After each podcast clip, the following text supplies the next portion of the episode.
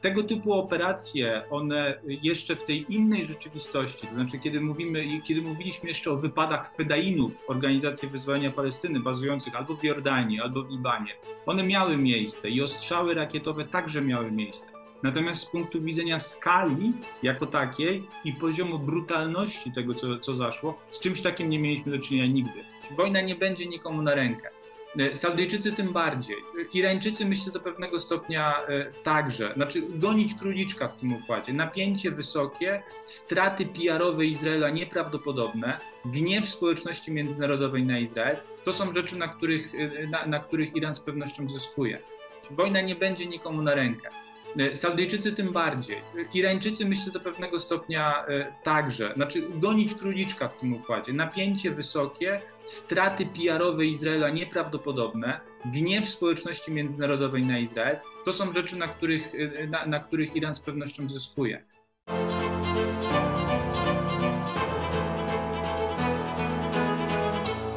Ten materiał powstał także dzięki darczyńcom Nowej Konfederacji. Jeśli chcesz, żeby takie całkowicie niezależne analizy spraw o strategicznym znaczeniu dalej powstawały, rozważ proszę dołączenie do grona darczyńców Nowej Konfederacji.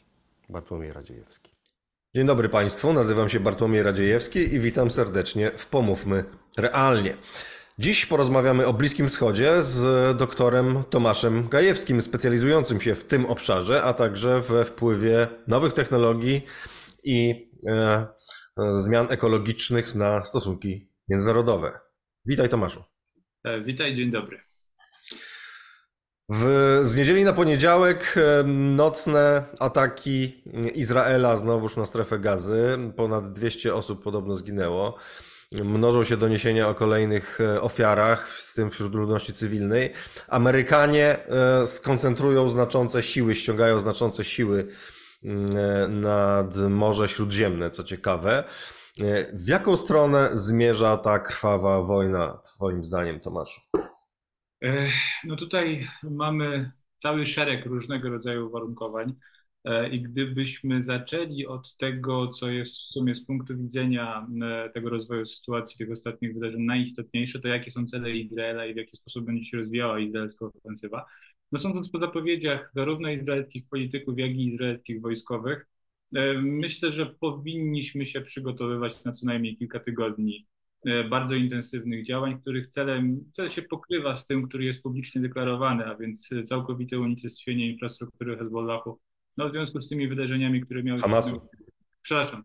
Przepraszam, o Hezbollahu już myślałem w kontekście dalszych, dalszych e, pewnie dywagacji, oczywiście Hamasu e, i tym układzie myślę, że biorąc pod uwagę specyfikę i uwarunkowania terenowe, w których IDF, w których izraelskie wojsko prowadzi te operacje, e, to jednak ofiary wśród ludności cywilnej będą rosły bardzo szybko i nie sądzę, żeby pomimo różnego rodzaju uwarunkowań, ale też no przynajmniej częściowo woli izraelskiego wojska, żeby te ofiary ograniczać. Mówię tutaj o tym podobno zarzuconym, chociaż, chociaż podobno nie, podobno zarzuconej czy nie zarzuconej praktyce wysyłania pocisków czy ładunków, tak zwanych roof knockers, prawda, ostrzegania telefonów, które zarejestrowane są na obszarze, które miał być atak i ostrzegania ludzi, no to jednak się nie udaje, biorąc pod uwagę tego typu specyfikę i jedno z najgęściej zaludnionych w ogóle miejsc na świecie, bo E, Gaza bodajże jest trzecim e, pod względem gęstości zaludnienia miejscem na świecie, to Mhm. tutaj e, no,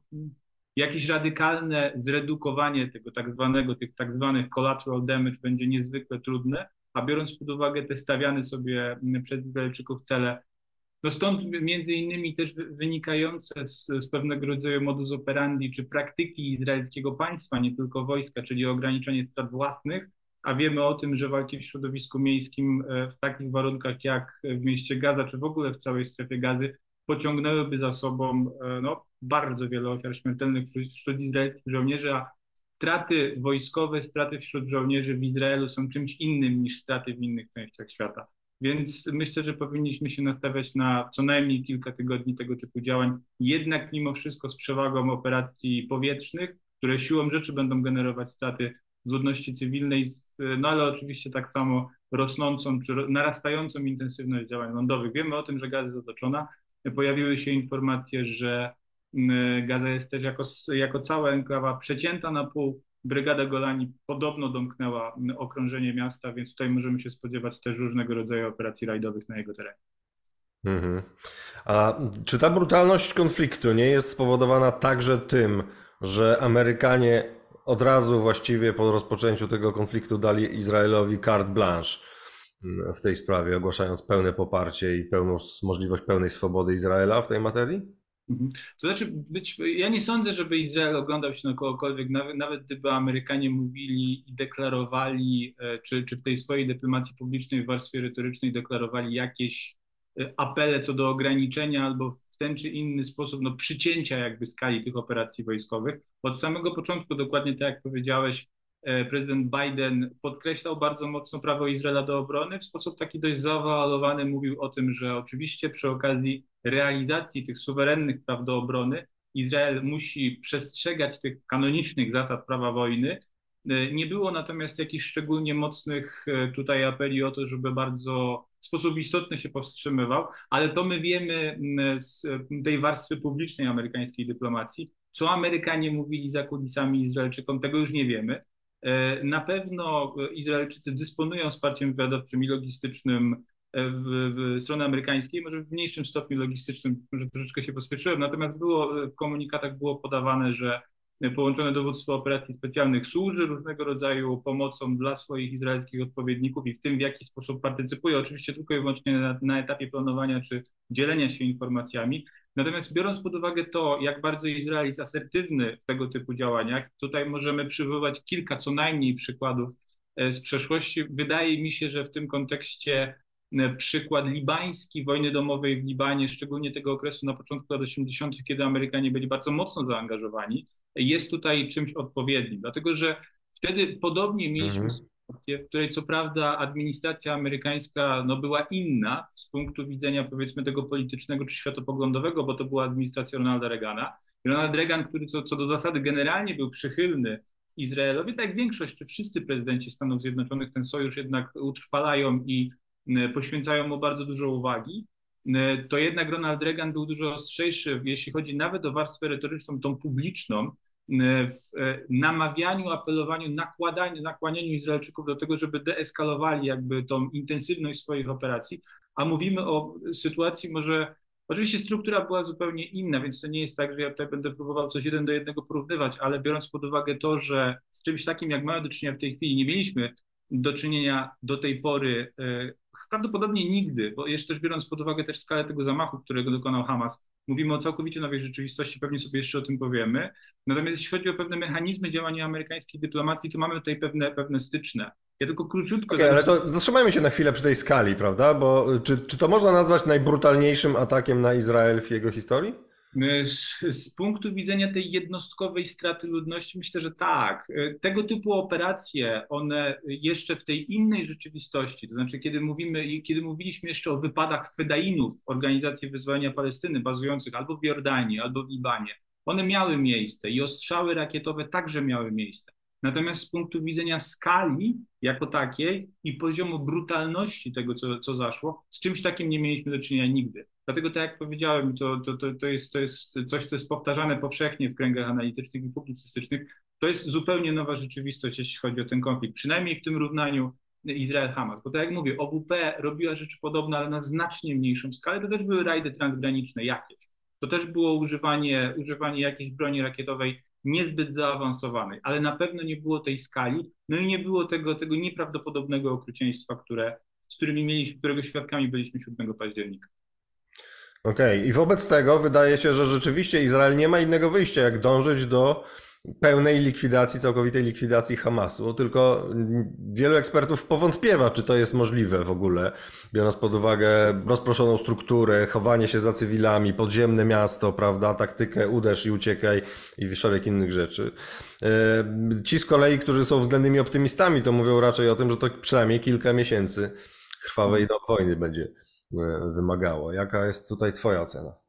Ja myślę, że, znaczy zgadzam się z tym, że prawdopodobnie unicestwić się Hamasu nie da, a nawet jeśli sparaliżuje się jego struktury do tego stopnia, że on nie będzie władny albo nie będzie zdolny do przeprowadzenia operacji na taką skalę, być może nie będzie zdolny też do tego, żeby zarządzać strefą gazy. Tego nie wiemy jeszcze, a dokładnie mm, tak jak powiedziałeś, kwestia jego infrastruktury, rozproszonej struktury, kwestia tych tuneli i dobranej taktyki, też no, jakościowego wsparcia, którym dysponował. Tutaj jest kilka znaków zapytania, którzy aktorzy zewnętrzni e, tego wsparcia także udzielali. Mówi się tutaj o Rosji i nie zdziwiłbym się, gdyby rzeczywiście tak było, ale ten jego pierwszy podstawowy sponsor Iran będzie dbał o to, żeby jakieś formy przetrwalnikowe, nawet w sytuacji, w których zostanie stłamszony, e, przetrwały. Możemy być natomiast pewni, o ile, e, znaczy ja nie sądzę, żeby, żeby, żeby izraelskie wojsko nie dało rady, bo to, co będzie możliwe do zniszczenia, jeśli chodzi o infrastrukturę Hamasu w strefie gazy zostanie prawdopodobnie, zostanie najprawdopodobniej zniszczone. E, problematyczne, znaczy możemy być w tym kontekście pewni tego, że ta idea, e, która zasila Hamas, ona nie zostanie zniszczona ani bombami, ani pociskami kierowanymi, ani kulami żołnierzy jednostki, czy brygady Golani, czy którejś izraelskiej jednostki specjalnej. Ona prawdopodobnie, biorąc pod uwagę to, jak wyglądała trajektoria Y, czy podobne cykle y, zwalczania różnego rodzaju organizacji czy sieci terrorystycznych wcześniej, ona wróci, ona będzie jeszcze gorsza, bo jak y, udało się wojskowo i też z punktu widzenia swobody operacji, no praktycznie zniszczyć Al-Kaidę, która już w pewnym momencie nie była w stanie przeprowadzać ataków na skalę, nie mówiąc o 11 września, ale na przykład chociażby zamachów w Madrycie czy, czy w Londynie, to jednak mimo wszystko ta idea pozostała, bo ona pod bombami nie zginie i to, co, to, co przetrwało, no, zamieniło się później w państwo islamskie, które było jeszcze gorsze z punktu widzenia wręcz apokaliptycznej odmiany tego fundamentalizmu. Dlatego w tym kontekście ja nie sądzę, żeby tą ideę dało się, dało się zniszczyć. Raczej jest to, nie, raczej jest to niemożliwe, bo no, z punktu, każda ofiara cywilna będzie, będzie w tym kontekście kolejnym jakby motywem sprawczym do radykalizacji innych ludzi. E, czy to się kiedyś będzie nazywało Hamas czy cokolwiek innego, to nie jest, e, to nie jest kwestia, która jest najistotniejsza. E, na pewno idea pozostanie i na pewno w regionie pozostaną siły, które będą zainteresowane wspieraniem tej idei. Nie dlatego, że szczególnie zależy im na losie Palestyńczyków, bo biorąc pod uwagę to, co nawet to jakby odchodząc od kwestii dyplomacji publicznej, prawda, i tego, w jaki sposób komunikują się ze światem rządy od Arabii Saudyjskiej aż po samo Maroko, to jest jedna rzecz, a realnie, biorąc pod uwagę to, że jednak no, Palestyńczycy chociaż bardzo mocno liczyli na to, że któreś państwa arabskie im pomogą od 1948 roku, tej pomocy tak naprawdę skutecznie nie uzyskali. Więc jest to kwestia instrumentalizacji i na pewno znajdą się siły, które będą chciały tego typu idee dla swoich celów instrumentalizować. Mówimy tu o Iranie przede wszystkim, który chociaż szyicki będzie, e, będzie i jest w stanie używać e, no, skrajnej sunnickiej organizacji, jaką jest Hamas, do realizacji swoich celów e, geostrategicznych. Więc Oprócz tego, że oczywiście z pewnością Izraelczycy, bo to jest y, kwestia ogromnej przewagi, też musimy wiedzieć, to znaczy musimy być świadomi tego, że Izraelczycy się uczą i mają też doświadczenie, czerpią tak samo z doświadczeń amerykańskich, y, generalnie rzecz biorąc, zwalczania grup tego typu, więc oni będą w stanie sparaliżować militarnie i wywiadowczo tą strukturę. Natomiast to, co zasila tą strukturę, pozostaje y, z pewnością, no i niestety biorąc pod uwagę tą liczbę ofiar cywilnych, ono z pewnością gdzieś tam będzie jeszcze bardziej radykalne. To wydaje się niezwykle ważna teza w kontekście całego tego konfliktu, ale też e, podobnych innych konfliktów. Tylko z te, czy z tego nie wynika coś jeszcze gorszego? To znaczy, że e, ta idea zostanie wzmocniona w wyniku tego, prawda? Przecież widzimy, jak e, z wielką uwagą, ale też z wielką wściekłością społeczność muzułmańska, gigantyczna, prawda, przygląda się temu konfliktowi. Jak nawet taki kraj jak Irak czy Turcja popierają sprawę tutaj palestyńską, nie mówiąc o Iranie czy y, Hezbollahu, prawda? Więc wydaje się, że to jest hydra, której po prostu, y, jeżeli nawet Izrael utnie głowę, no to wyrośnie kilka nowych, tak? Znaczy wściekłość muzułmanów, radykałów muzułmańskich z całego świata będzie gigantyczna i, y, i, i problem będzie jeszcze większy za jakiś czas. E, niestety tak, wydaje mi się, że to koło się zamknie. Jakąś nadzieję mogłoby dać, czy mogłaby dać jakaś forma uregulowania konfliktu izraelsko-palestyńskiego. I no, nie możemy tutaj, e, znaczy jest warunek konieczny, znaczy Palestyńczycy muszą mieć jakąś swoją państwowość. E, czy to by, czy to by uśmierzyło jakby e, siłę oddziaływania tego typu idei? Ja nie wiem, bo, bo prawdopodobnie są. Wiemy o tym, że Hamas równie mocno zwalcza e, Izrael, co kiedyś zwalczał Al-Fatah, który jest tą najważniejszą częścią władz autonomii palestyńskiej, w tej chwili kontrolującej tylko i wyłącznie zachodni brzeg Jordanu. Widzimy już w tym kierunku idące działania amerykańskie, które sobie Amerykanie być może myślą o tym, że jakaś forma zarządzania strefą gazy przez autonomię palestyńską po pokonaniu Hamasu będzie możliwa. Być może, nie wiem. E, Mahmoud Abbas twierdzi, że tylko i wyłącznie w momencie, kiedy będziemy mieli pełne uregulowanie konfliktu i zachodni brzeg Jordanu będzie cały w ramach tego nowego państwa palestyńskiego, ale to wtedy równie dokładnie to, o czym mówiłem przed chwilą. Hamas czy coś, co powstanie po Hamacie, będzie równie mocno zwalczał organizację, organizację wyzwolenia Palestyny, bo to jest pozostałość Al-Fatah po OWP i tą autonomię palestyńską, która ewentualnie rządziłaby strefą gazy. Jest to niestety zamknięte koło. E, I musimy też brać pod uwagę to, że tego typu organizacje, tego typu grupy, one są bardzo wygodne, one są skutecznym, bardzo wygodnym instrumentem do realizowania tych e, swoich celów i prowadzenia tych tak zwanych wojen zastępczych, proxy wars przez innych aktorów, nie tylko regionalnych, ale też pozaregionalnych, no ale w tym kontekście Iran jakby tutaj nasuwa się sam, więc e, to będzie zależało od bardzo wielu różnych czynników, ale Biorąc pod uwagę, to jeszcze musimy wziąć pod uwagę też dynamikę wewnątrzizraelską, bo w Izraelu też jest mnóstwo sił, którym nie zależy na tym, żeby nagle wszędzie e, zapanował pokój w takim, e, czy w takim kształcie, jakim by sobie to widziała na przykład społeczność międzynarodowa, która jest co do zasady zgodna razem z Amerykanami i tak naprawdę wszystkimi, wszystkimi innymi, że to tak zwany two-state solution, czyli dwa państwa dla dwóch narodów jest tym najbardziej, czymś najbardziej pożądanym. Do tego dojdzie, szczerze mówiąc, nie, nie widzę tego w tej chwili, to też dlatego, że e, ten atak Hamasu swoją skalą, swoją brutalnością, swoim bestialstwem, zupełnie bezprecedensowa, e, on, ja wiem, że to jest być może nie do końca fortunne sformułowanie, ale zlikwidował status quo, dlatego że zaburzył ten cykl, ten rytm konfliktu między Izraelem a Hamasem, z którym mieliśmy do czynienia wcześniej, dlatego że przebiegało to mniej więcej w taki sposób, że Hamas albo dokonywał jakiegoś masowego strzału terytoriów izraelskich, albo porywał jakiegoś żołnierza. E, wtedy następowała, następowała reakcja izraelska. Izrael używał broni lotniczej, Izrael używał swoich sił specjalnych. E, sytuacja dojrzewała do, do, do stopnia, w którym społeczność międzynarodowa zaczynała coraz mocniej naciskać na ograniczenie strat ludności cywilnej, bo ta ludność cywilna, dokładnie tak jak powiedziałeś, też e, wykorzystywana jako żywe tarcze przez Hamas, po prostu ginęła.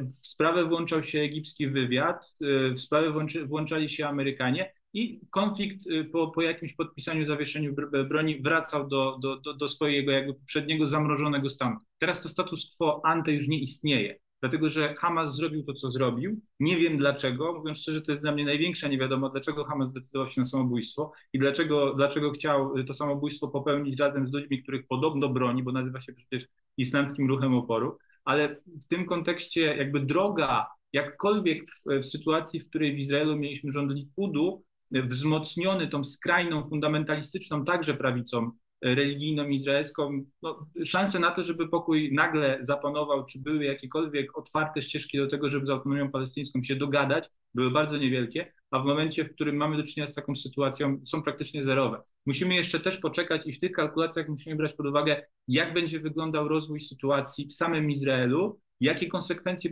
poniesie Benjamin Netanyahu z ostatniego sondażu przeprowadzonego w Izraelu? Wynika, że w zasadzie około 3 czwartych Izraelczyków twierdzi, że to Netanyahu jest odpowiedzialny za nieprzygotowanie struktur e, państwowych, wojskowych, wywiadowczych czy kontrwywiadowczych do tego, żeby sobie poradzić z taką sytuacją, za dopuszczenie w ogóle do takiej sytuacji.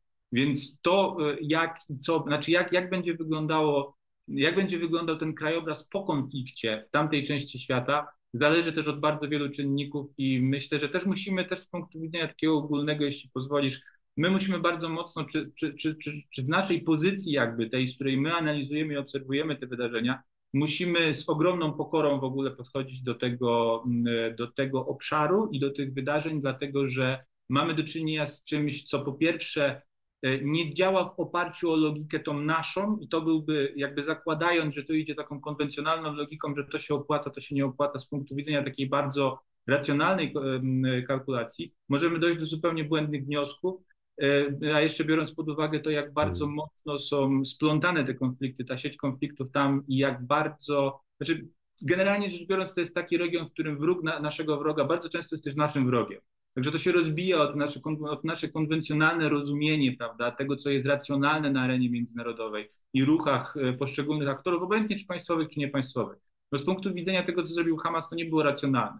A, a, a być może z punktu widzenia ich kalkulacji było zupełnie inaczej, no ale my mamy oprócz tego, że nie do końca to rozumiemy, to jeszcze mamy olbrzymią lukę informacyjną, której nie jesteśmy w stanie przykryć żadnymi prognozami i żadną ekstrapolacją. Mhm. No tylko skoro jest tak, że zwycięstwo Izraela może spowodować tylko wzrost, a przynajmniej nierozwiązanie problemu zwalczania Izraela przez radykałów muzułmańskich, to po co jest ta wojna właściwie? No z punktu widzenia, z punktu, no Izrael nie mógł zareagować inaczej, dlatego że właśnie biorąc pod uwagę tą największą jednostkową stratę ludności cywilnej, ludności żydowskiej od Holokaustu, e, i, i, musimy brać pod uwagę to, że przecież tam toczyła się cała masa wojen, prawda?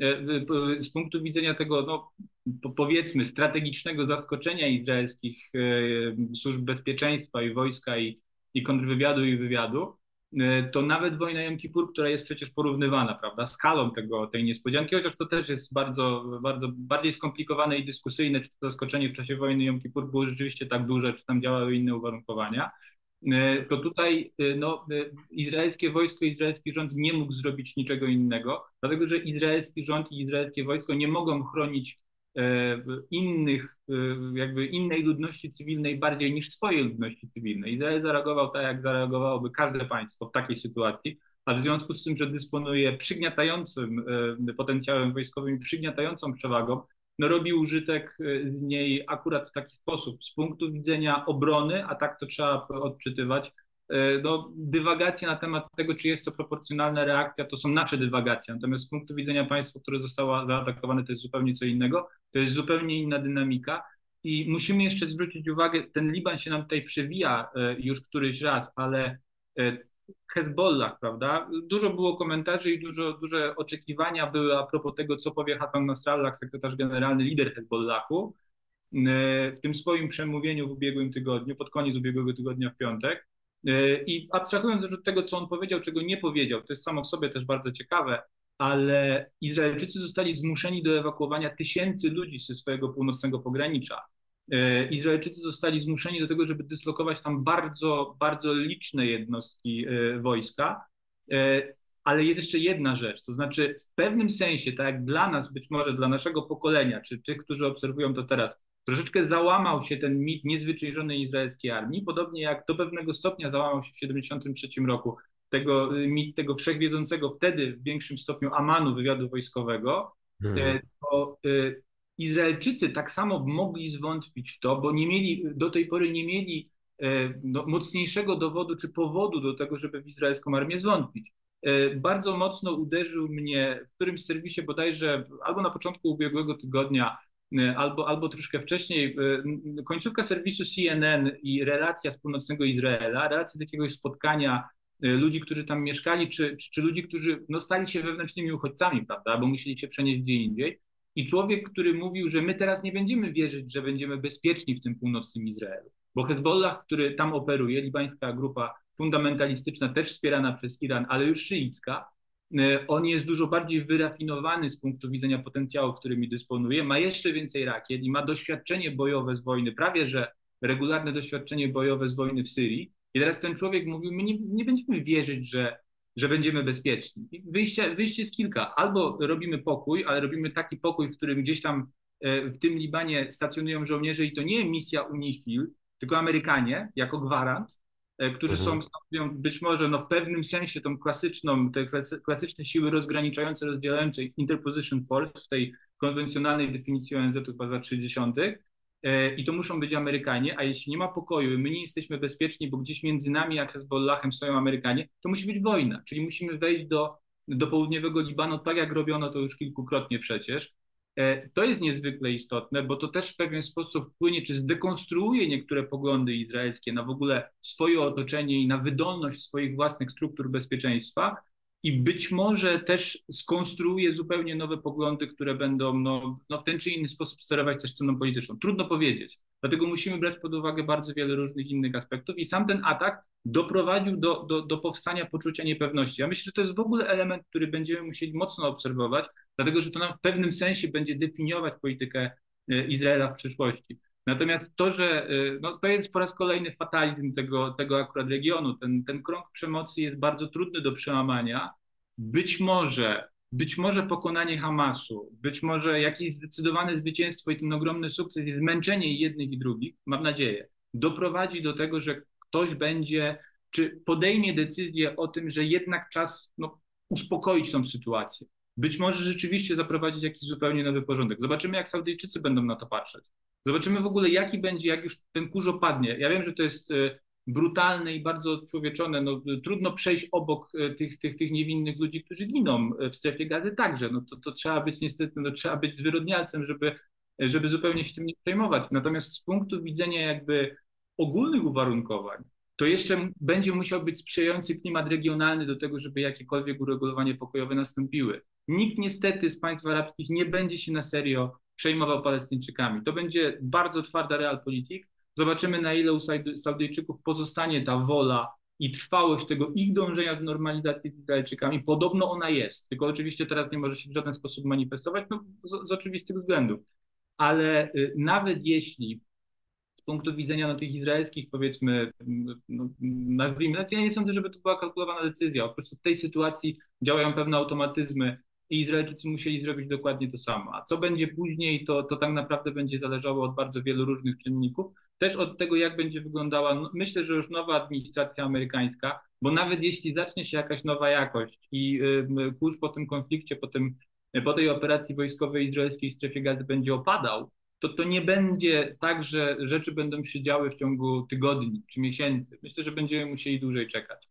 Tej chwili to, co mamy do czynienia, jeśli chodzi o dyplomację amerykańską, jakąkolwiek inną, to jest dyplomacja kryzysowa, więc nie mówimy tu o żadnych jakichś bardziej trwałych uregulowaniach. To jest gaszenie różnych pożarów, ale też takie gaszenie, bo zresztą Antony Blinken powiedział, że on ideę zawieszenia broni odrzuca. Możemy mówić o pauzach humanitarnych, dlatego że nie oszukujmy się, y, gdyby wprowadzono zawieszenie broni, Oczywiście przegrupowałby się też Izrael, który ma przewagę, więc to przegrupowanie nie miałoby takiego znaczenia, ale przegrupowałby się Hamas, e, na co oczywiście z, z takich no, czysto pragmatycznych względów Izrael nie jest się w stanie zgodzić i nie zgodzi się, więc na to nie ma co liczyć.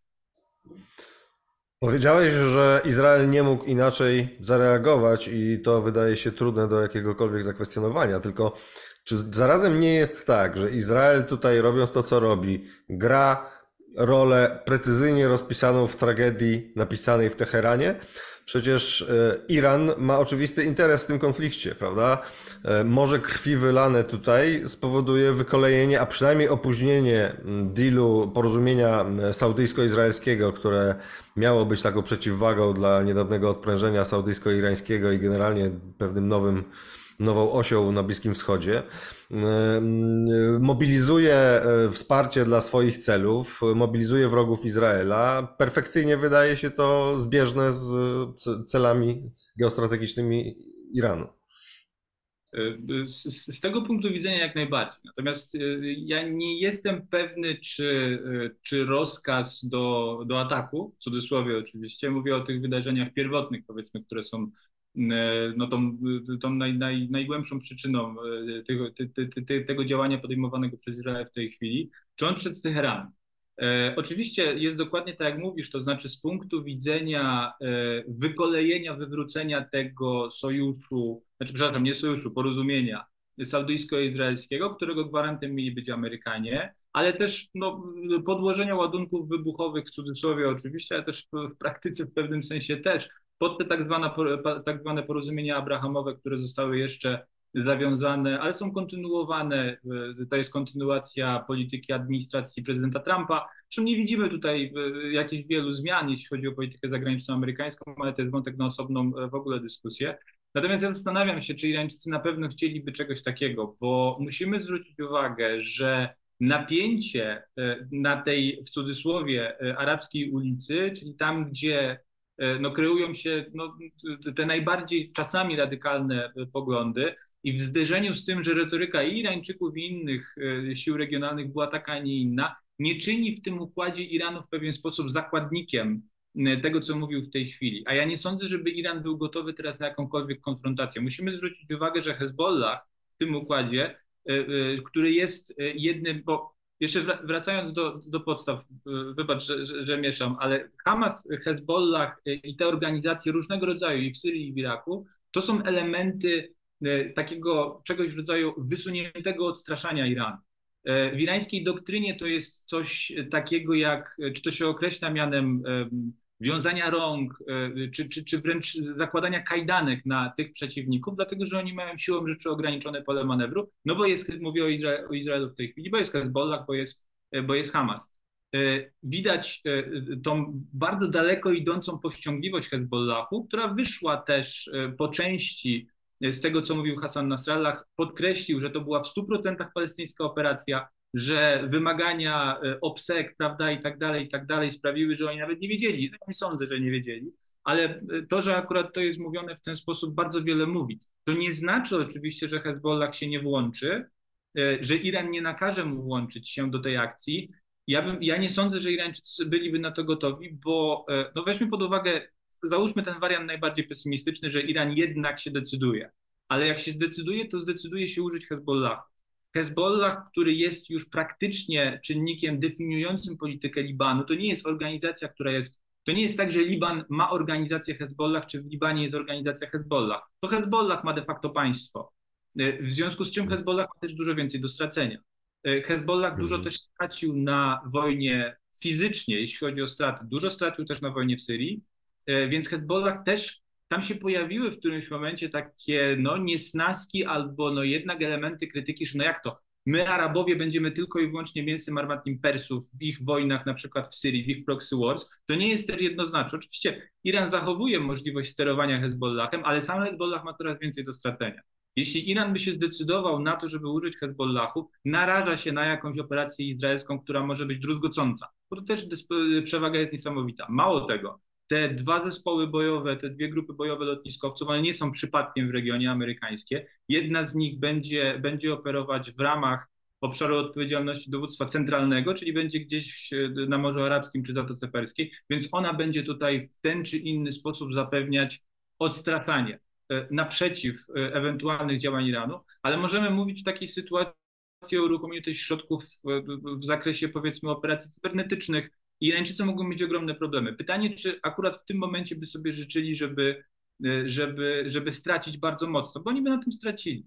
Podobnie Hezbollah. Dlatego ja tutaj widzę daleko idącą powściągliwość, bo jedną rzeczą jest eskalowanie retoryki, ale ta, ta retoryka nie eskaluje się w przypadku Iranu aż tak mocno, prawda? Bo ona mniej więcej była na takim poziomie, po prostu doszły, mhm.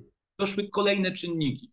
E, widać, że uruchomiono e, Al-Huti w Jemenie, bo Al-Huti ostrzeliwuje Izrael. Podobno e, te rakiety są przechwytywane tak samo przez saudyjską obronę e, powietrzną, więc mamy tutaj do czynienia z nieprawdopodobną sytuacją, którą moglibyśmy, znaczy ktoś mógłby nie uwierzyć 10 lat temu, że jakaś organizacja jemeńska będzie chciała ostrzeliwać Izrael, a z nieba te rakiety będzie zdejmowało saudyjskie wojsko. W związku z czym, ale zwróć uwagę na, na to, że jakkolwiek i Hezbollah ostrzeliwuje, i Huti ostrzeliwują, to znaczy my pokazujemy, że coś robimy.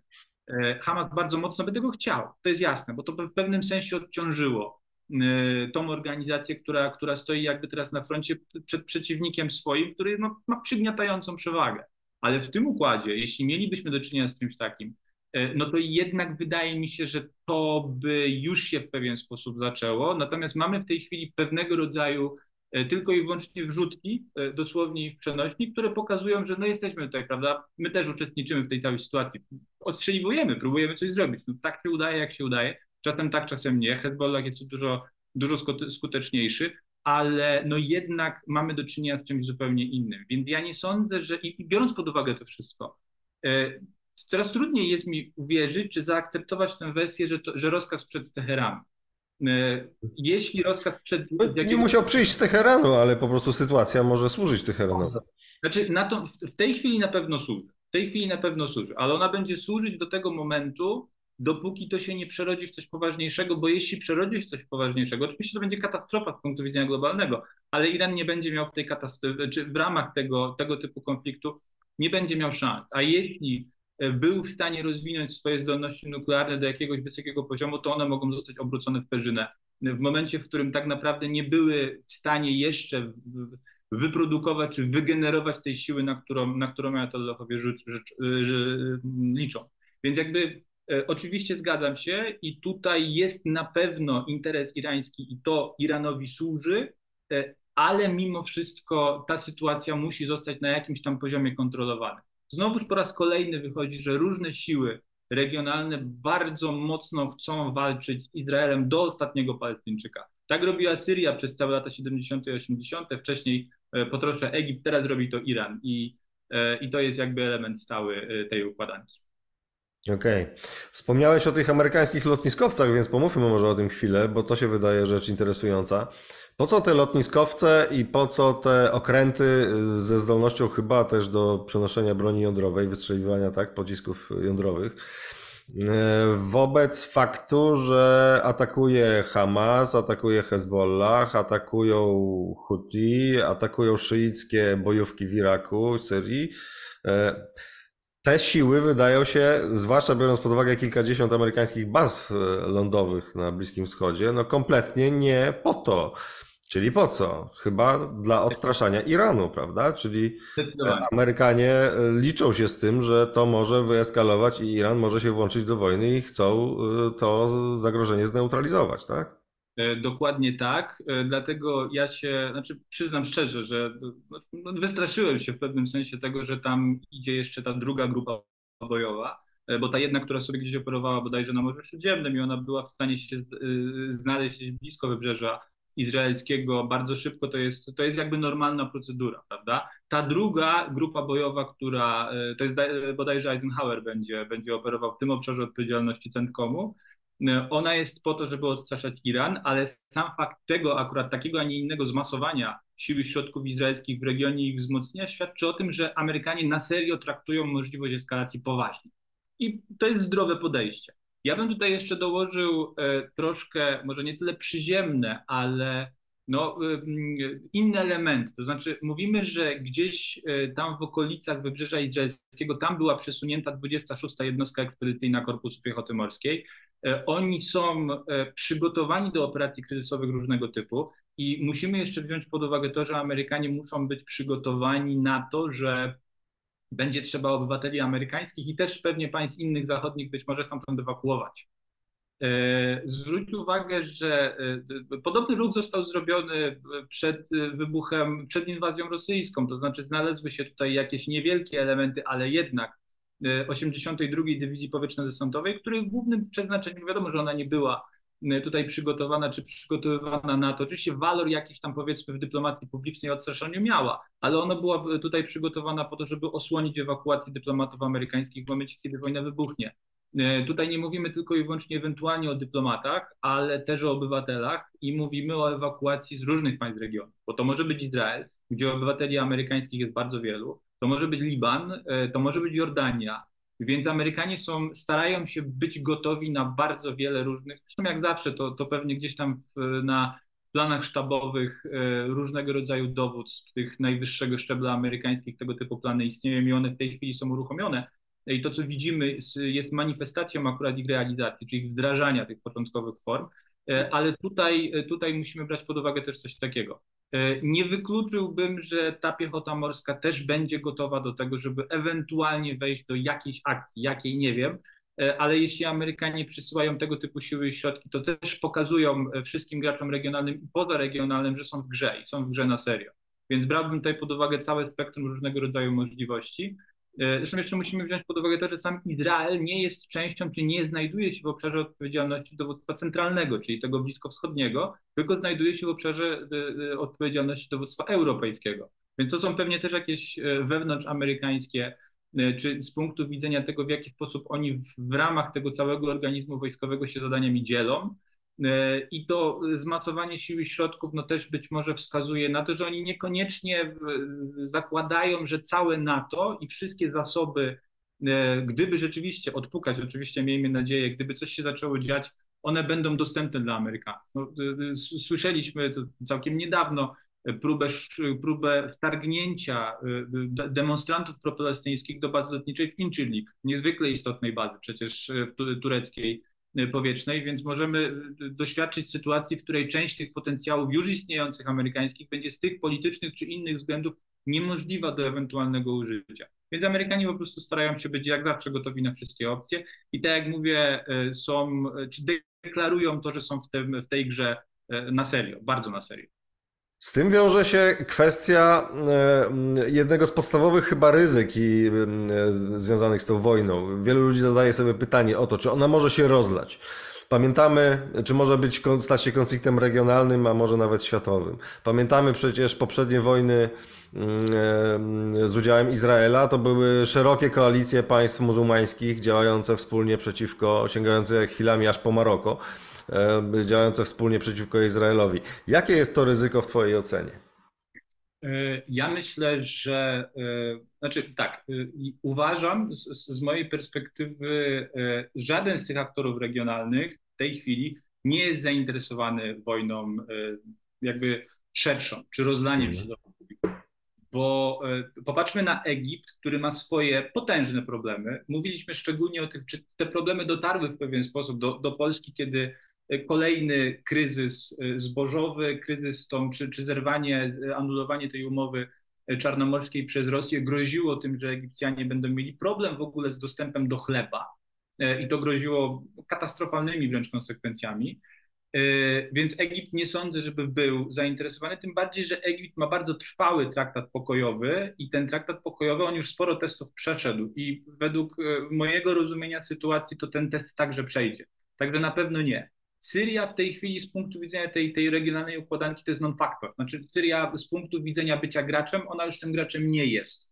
I nie tylko dlatego, że, że jest no, zniszczona przez, przez wojnę, która tak naprawdę do końca się jeszcze w niektórych, w niektórych miejscach nie skończyła przecież, ale też z punktu widzenia tego, co by Syria mogła z tego uzyskać, prawda? Musimy też wziąć pod uwagę kompetencje liderów.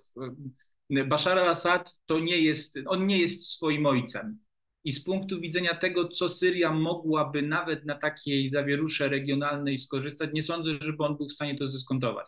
Hafez al-Assad z punktu widzenia efektywności jako polityka e, no, był w stanie robić nieprawdopodobne rzeczy w latach 80. E, i na początku lat 90. po trosze także.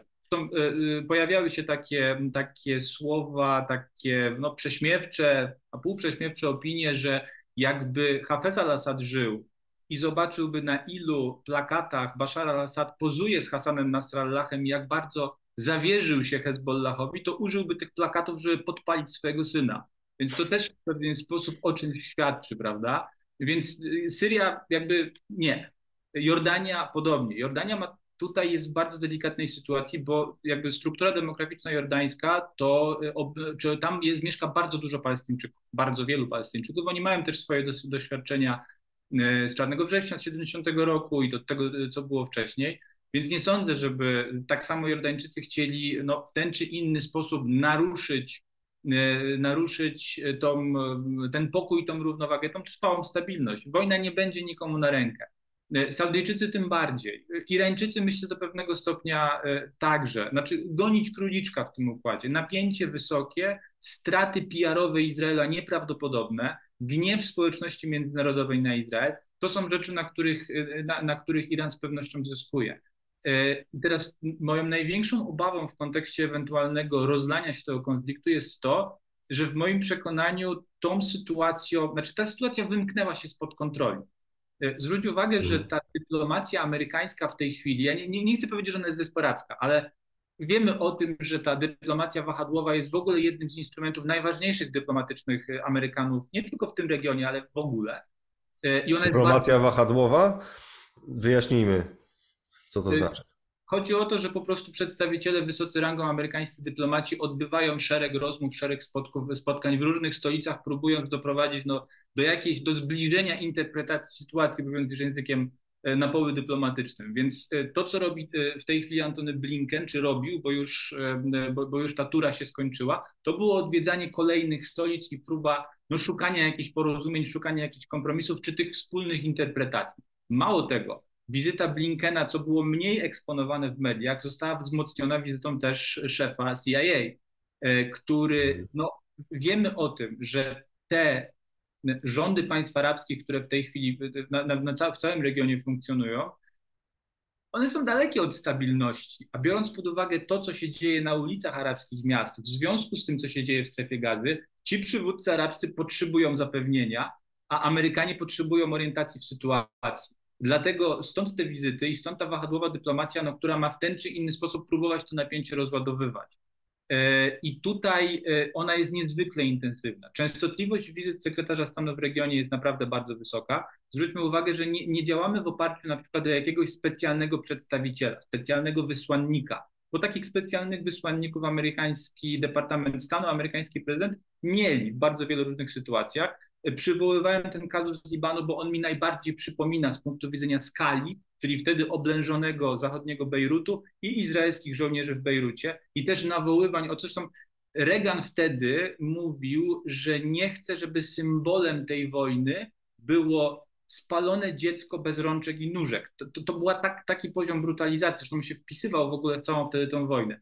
Wtedy mhm. E, za działania amerykańskie na Bliskim Wschodzie odpowiadał specjalny wysłannik Filip Habib, mający też korzenie, korzenie libańskie. On e, dosłownie dokonywał tam cudów, naprawdę. To był ten moment, kiedy była masakra w obozach Sabra i Shatila, prawda, kiedy zabito prezydenta Bashira Jumaila i tak dalej, prezydenta elekta.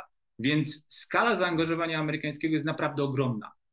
I Amerykanie też będą robić wszystko, żeby, żeby jednak no, w ten czy inny sposób obniżyć ryzyko tej eskalacji. Oni z jednej strony będą apelować do Izraela, a z drugiej strony będą utwierdzać też tych, tych swoich sojuszników w regionie. Jeśli takowi skala zaangażowania amerykańskiego jest naprawdę ogromna.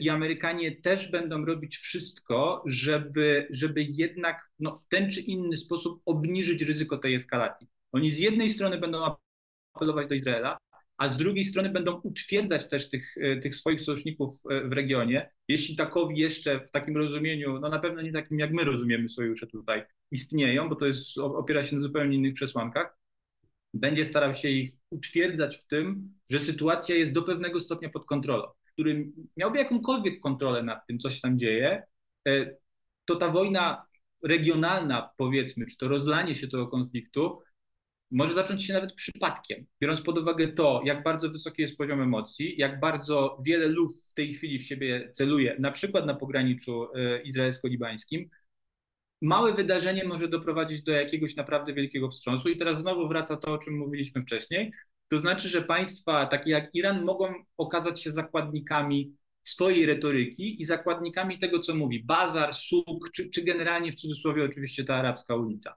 Tego się najbardziej obawiam. Jakkolwiek tych państw, które mają takie naprawdę trwałe już porozumienia pokojowe, to najstarsze z Egiptem y, i, y, i jordańskie, to z początku lat 90., nie widzę tego, żeby one miały jakikolwiek interes w tym, żeby się włączyć do, do działań. Zresztą e, na, pewno, na pewno dotarły do Ciebie informacje i do naszych widzów, słuchaczy, że mm, jedni i drudzy, i i Egipt stanowczo, za, znaczy stanowczo sprzeciwili się w ogóle jakimkolwiek koncepcjom przesiedlenia e, mieszkańców Gazy, tych Palestyńczyków albo na Półwysep Synański, albo gdziekolwiek indziej. To są państwa, które gdzieś w jakiś sposób no, zdają sobie sprawę z tego, jakie będą konsekwencje ewentualnego wybuchu. Zresztą bodajże, ja, y, y, proszę to traktować z pewnym dystansem, bo, bo, bo nie wiem, czy, czy nie mylę, ale egipski minister spraw zagranicznych skomentował tak tą szokującą w ogóle stwierdzenie absolutnie nie, nie powinne, nie, nie, które nie powinny zaistnieć, czyli tego izraelskiego ministra, który stwierdził, że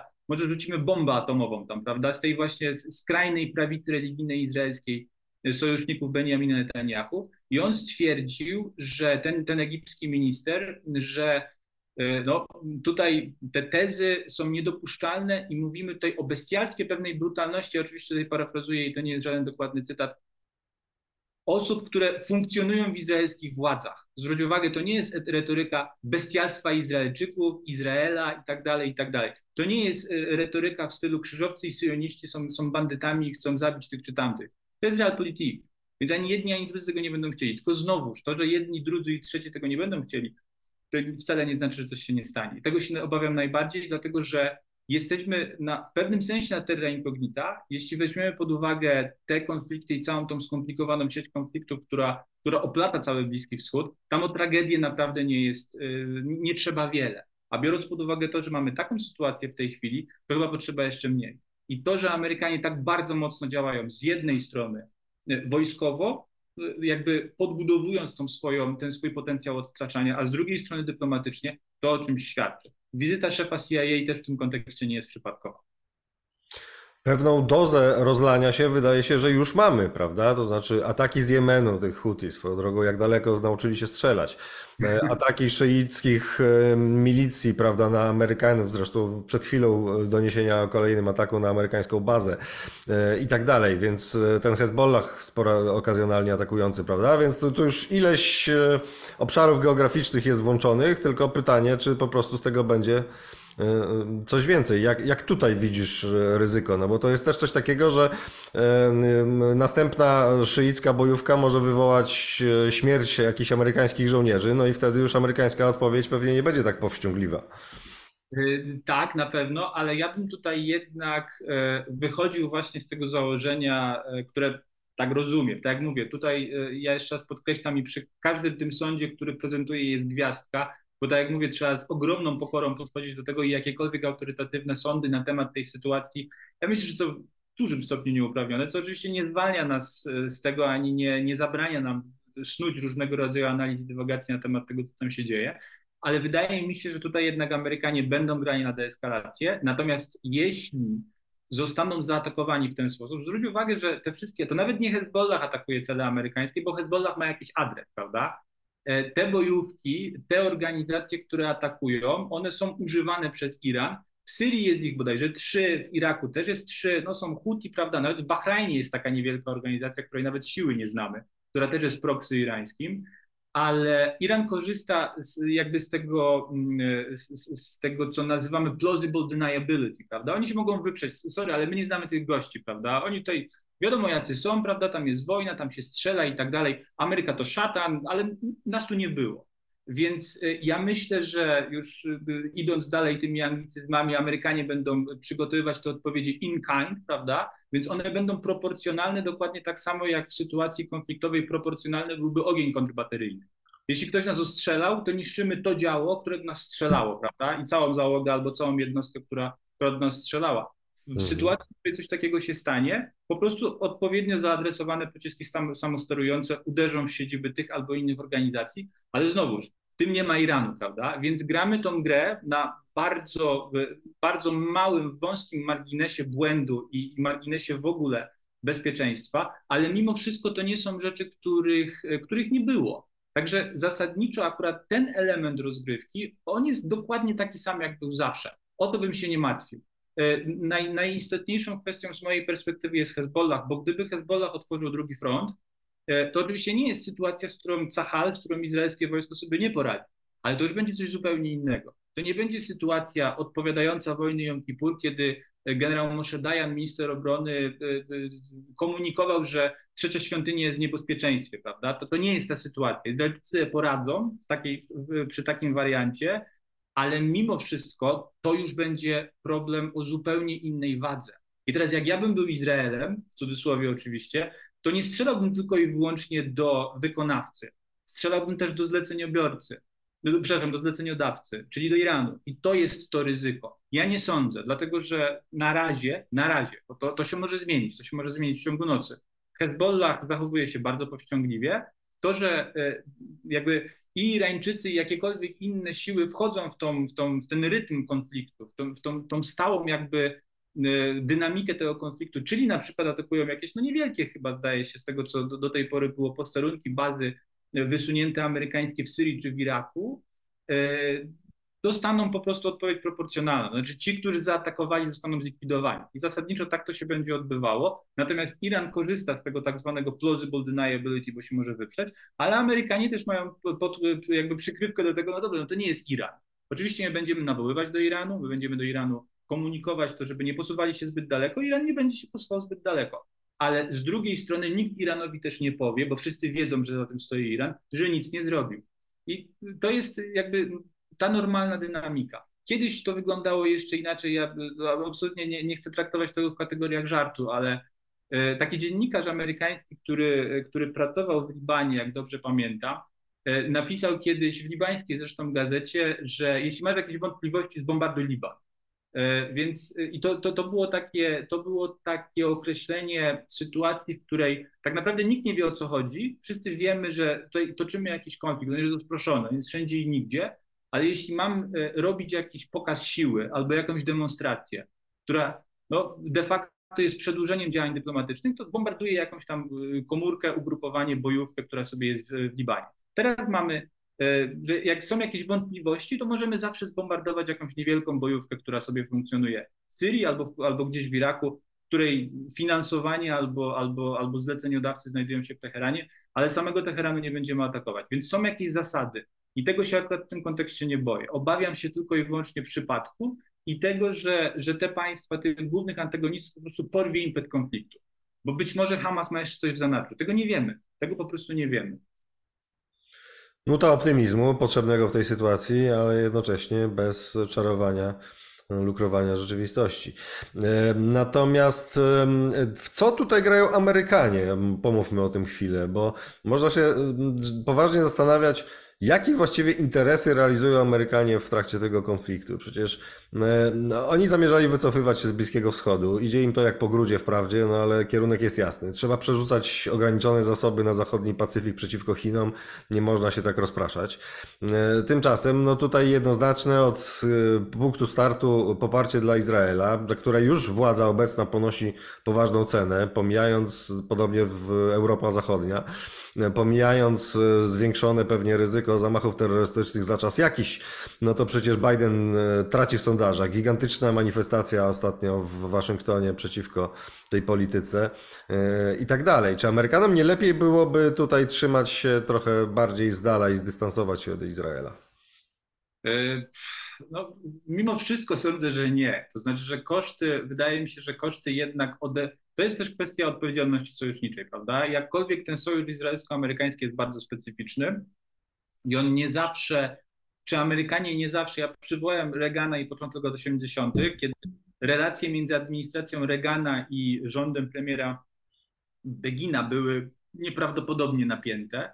E, tam, tam się cuda działy, jeśli chodzi na przykład o same działania w Libanie, gdzie byli amerykańscy dyplomaci, amerykańska piechota morska i wojska izraelskie. E, ale mimo wszystko z punktu widzenia jednak wsparcia sojuszniczego w takiej sytuacji, to zupełne odwrócenie się od Izraela to byłby sygnał dla Tajwanu, to byłby sygnał dla Japonii, to byłby sygnał dla Korei Południowej, czy byłby sygnał dla e, chociażby Filipin. E, ja myślę, że w kontekście tej trwałości, jakby tradycji tego sojuszu, to biorąc pod uwagę to, że Amerykanie budują teraz, czy, czy wzmacniają te swoje sojusze w, w regionie Azji i Pacyfiku, chociażby z Koreą Południową, bo wiemy o tym, że tu jest jakościowa zmiana od jakiegoś czasu, no wymuszona w pewien sposób przez Seul, ale jednak, i też pokazywania, no może w mniejszym stopniu sojusznikom amerykańskim, ale z punktu widzenia wizerunku amerykańskiego zostawienie Izraela byłoby, byłoby kompletnie bez sensu. E, I dlatego Amerykanie idą w to e, i z drugiej strony, no możemy powiedzieć, kto by, kto by wypełnił tą próżnię wtedy? Ja nie sądzę, że Chińczycy mieliby mimo wszystko na tyle czy mają w tej chwili na tyle silną pozycję w tym regionie, żeby być tym brokerem, prawda, honest broker, jeśli chodzi o te informacje. Zwróć uwagę, że jak Saudyjczycy zrobili ten swój zwrot, prawda, kiedy przyjęto Xi Jinpinga, kiedy w ogóle te relacje były traktowane no, w takim w zasadzie różowe, w obrazku w różowej ramce, że one są takie wspaniałe i cukierkowe i okej, okay, bez wątpienia się otworzyli. Potem było wynegocjowane przez Iran porozumienie, z, e, przepraszam, z przez Chiny porozumienie saudyjsko-irańskie, a na sam koniec Saudyjczycy zażyczyli sobie gwarancji, amerykańskich gwarancji bezpieczeństwa i to takich na modłę NATO. To nie były gwarancje chińskie. Saudyjczycy nie chcą gwarancji chińskich, Saudyjczycy chcą chińskich pieniędzy i chińskiego biznesu. Natomiast z punktu widzenia eksportera bezpieczeństwa to cały czas są Amerykanie. I teraz gdyby tych Amerykanów tam nie było, to ja podejrzewam, że byłoby mnóstwo niezadowolonych w tym regionie. E, bo ten czynnik jednak jest potrzebny i Amerykanie w ten sposób też demonstrują to, że jeszcze mogą bardzo wiele. Tam mogą zdecydowanie więcej niż Chińczycy, nie chodzi tylko i wyłącznie o wojsko. Więc tutaj myślę, Biden też nie miał wyjścia. Podobnie jak wyjścia nie miał Netanyahu, e, jakkolwiek no, moja ocena rządu Benjamina Netanyahu jest tylko i wyłącznie negatywna we wszystkich możliwych aspektach, ale w tym kontekście po prostu nie mógł zrobić inaczej. Jeśli by tam rządził, e, nie wiem, premier z Kadimy czy, czy z Partii Pracy Zawody, to robiłby dokładnie to samo. I Biden też nie miał wyjścia, tylko musiał się zaangażować w to, bo Amerykanie zawsze tam są, Amerykanie zawsze mają tam te swoje misje wahadłowe i zjawia się tam Departament Stanu i też pojawiają się, bo to o czym mówisz, że, on, że, że Biden też dostał wewnętrznie za to, rzeczywiście tak. I to nie jest tylko i wyłącznie kwestia tego, że Izba Reprezentantów, w Izbie Reprezentantów toczy się taka bardzo no niebezpieczna z naszej perspektywy gra o finansowanie na przykład wysiłku wojennego Ukraińców i tak dalej, i tak dalej, ale też Izrael w tym miksie jest, y, to wypuklił się po raz kolejny podział w samym Departamencie Stanu. Znaczy Departament Stanu i tak zwani arabiści z Departamentu Stanu patrzą zupełnie w innej optyce na to, co tam się dzieje. I tam zdaje się, jak dobrze, jak dobrze kojarzę, były wręcz dymisje w związku z tym, że Amerykanie, że administracja Bidena wspiera. Wiesz, to ja bym to porównał do tego, jak, jak wygląda świat, jak sobie weźmiemy jakąkolwiek elektroniczną mapę, y, jak chcemy coś znaleźć albo gdzieś dojechać, to jak zniżymy, jak obniżymy nasz widok do poziomu ulic, to widzimy szczegóły. Więc Departament Stanu, który jest na miejscu, widzi szczegóły i widzi, co się tam dzieje, natomiast Biały Dom patrzy tam, gdzie są granice i co najwyżej widać miasta. Więc to podejście jest zupełnie inne. I ten, y, ten konflikt, który jest no, starszy niż to, to, co się w tej chwili dzieje w Gazie, zdecydowanie, on też będzie oddziaływał na stabilność administracji.